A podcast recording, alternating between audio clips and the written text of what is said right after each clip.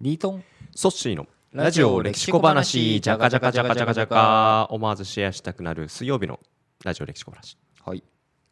もう今日はいきなりタイトルのね、テーマに突っ込んでったらいいんじゃないですかそしじゃあ 今週の懺悔今週の懺悔。いや別に 懺悔をする必要はないですけど、ね、ないですか？まあ、謝罪の流儀っていうことでうん。以前あの劉邦さんっはい。て中国の方のねあの謝罪の流儀ということでえーお伝えした回があるんですけれども今回はねちょっとじゃあ日本の有名人を取り上げようということではい。まあ織田信長さんにご登場いただきますと。これ織田信長さんが謝るシーンとか想像できない方多いんじゃないですかね。なかなかうん。でもそんな信長さんもこう朝倉と朝倉さんとえー浅井さん。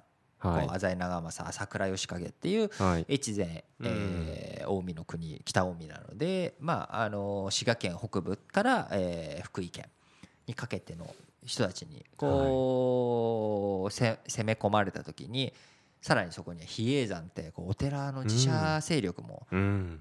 敵側についてしまってニッチもサッチもいかなくなっちゃった行かなくなっちゃった。でこの時に信長は、えー将軍足利義昭うん。を建前につけて味方につけて、えーとりあえず和睦ということにした、はい。だから信長は自分自身のよりも権威が高いと義明さんを認めて、うん。ちょっと仲介役をやってくださいと。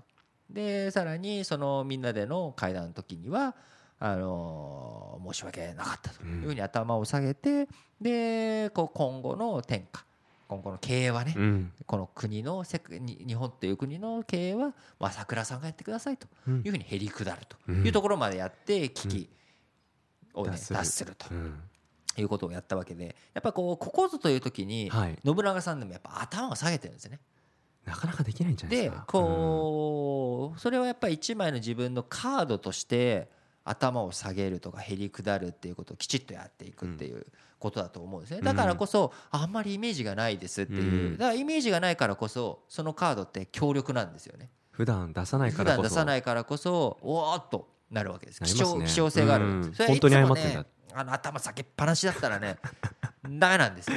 聞かないですねいざという時。だから、うん。そういう意味でもやっぱり日頃からのこう頭をきちんと下げなくていいように、うん。ミスの少ないようにあの仕事をするっていうのはすごく大切で毎回ミスばっかだと「おい!」ってなっちゃうわけですよ。で相手も傘に来て「またか!」みたいな、うん。もう怒るのも嫌になっちゃいますね。怒るのが怒りが怒りを呼ぶみたいなね、うん。悪循環にもなっちゃうので、まあ、そういったことが起きないようにこうきちんとどうして、えーそういうことが起きるのか起きないようにはどうしたらいいのか。でここぞっていう時にはしっかりと謝る、うん。そこで取り繕うと良くないので、うんなんでこんなことが起きちゃったんだすいませんってこうねしっかりと謝るっていうことが大切だ。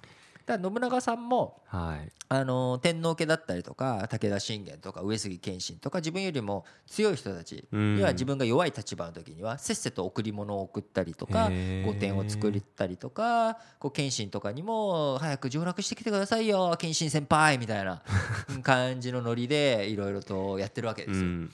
だそういったことを踏まえてもやっぱ日頃からのそういった、えー外交力というか、うん。周りとどういうふうに自分が接するべきなのか、うん。これをきちんとねやっぱわきまえていかないと、うん。こうただ単にご利用しで自分の強さ強さ自分の得意分野だけで押し込んでいってしまうと相手もん？って反発しちゃうし、うん。自分自身も、あのー逃げ場がなくなってしまうとそうですねいうことがありますんで。うん。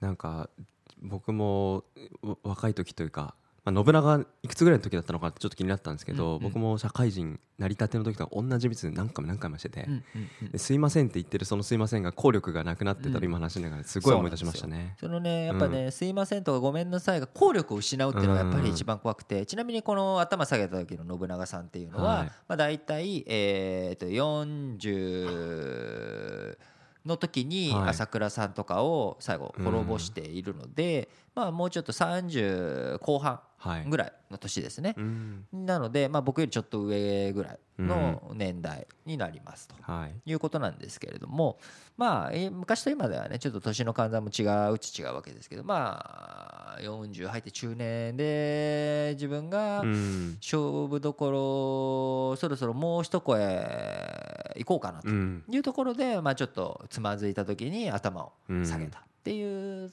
ことですかね。なるほど。だからそこに頭を下げることに価値があったのでみんなうん。信長を追い詰めながらうん。退いたわけですよ。それが毎回謝ってたらねそうですね。もう一押し行こうもう一押し行こうってなっちゃうわけなので。なるほど。やっぱ効力を失わないうん。謝り方っていうことでもうん。逆説的ですけどやっぱりそのためには謝るためにはうん。謝らないそれまで謝っていないっていう状況をちゃんと作るそれって自分といかになんか深く向き合うかっていうところに近いかもしれないですね。そうですね。まあだからそんなにミスのないよううん。に自分をどういうふうに持っていくのか。うん。で自分がどういうところにミスをしがちなのかっていうことをきちっと理解するっていうことがうん。誰かに対して誠意を持って謝罪することうん。に実はつながっていくっていうことなんでしょうね。なるほど。あの僕も40歳に向けてもう一段上に上がっていきたいと思うので今の話はしっかりとここに留めたいな。そんなふうに思いました。はいラジオ歴史小話お相手はリートンとソッシーでした。